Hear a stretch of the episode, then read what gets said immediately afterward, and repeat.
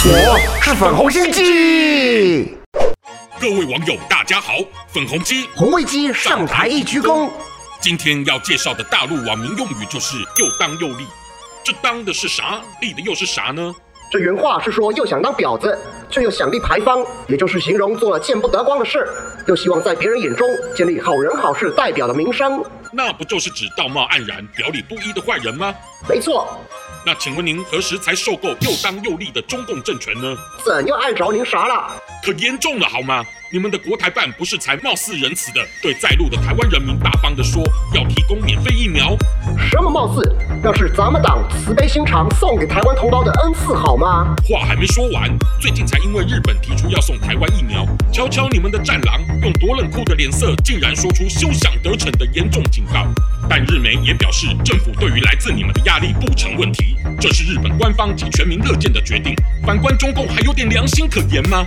哎哎，你话也还没说完吧？咱发言人不是还说，我们对于出售疫苗给台湾的渠道可是大门敞开不藏私的好吗？你是指害得自己人民和其他国家人民施打两剂都没啥防护力的中共牌疫苗吗？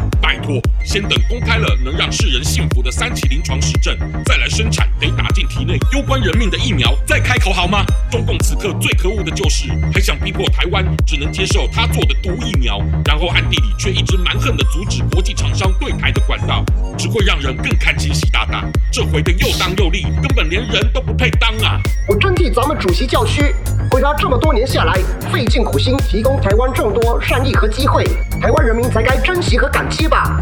感激？你大概不知道，就在你们也苦于疫情期间，习大大花了多少人民纳税钱，一批批的猛派战机去威胁台湾空域。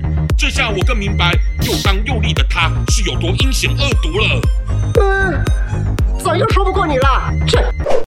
喜欢我粉红心机的话，快按下订阅并开启小铃铛，每次更新就让你看懂小粉红。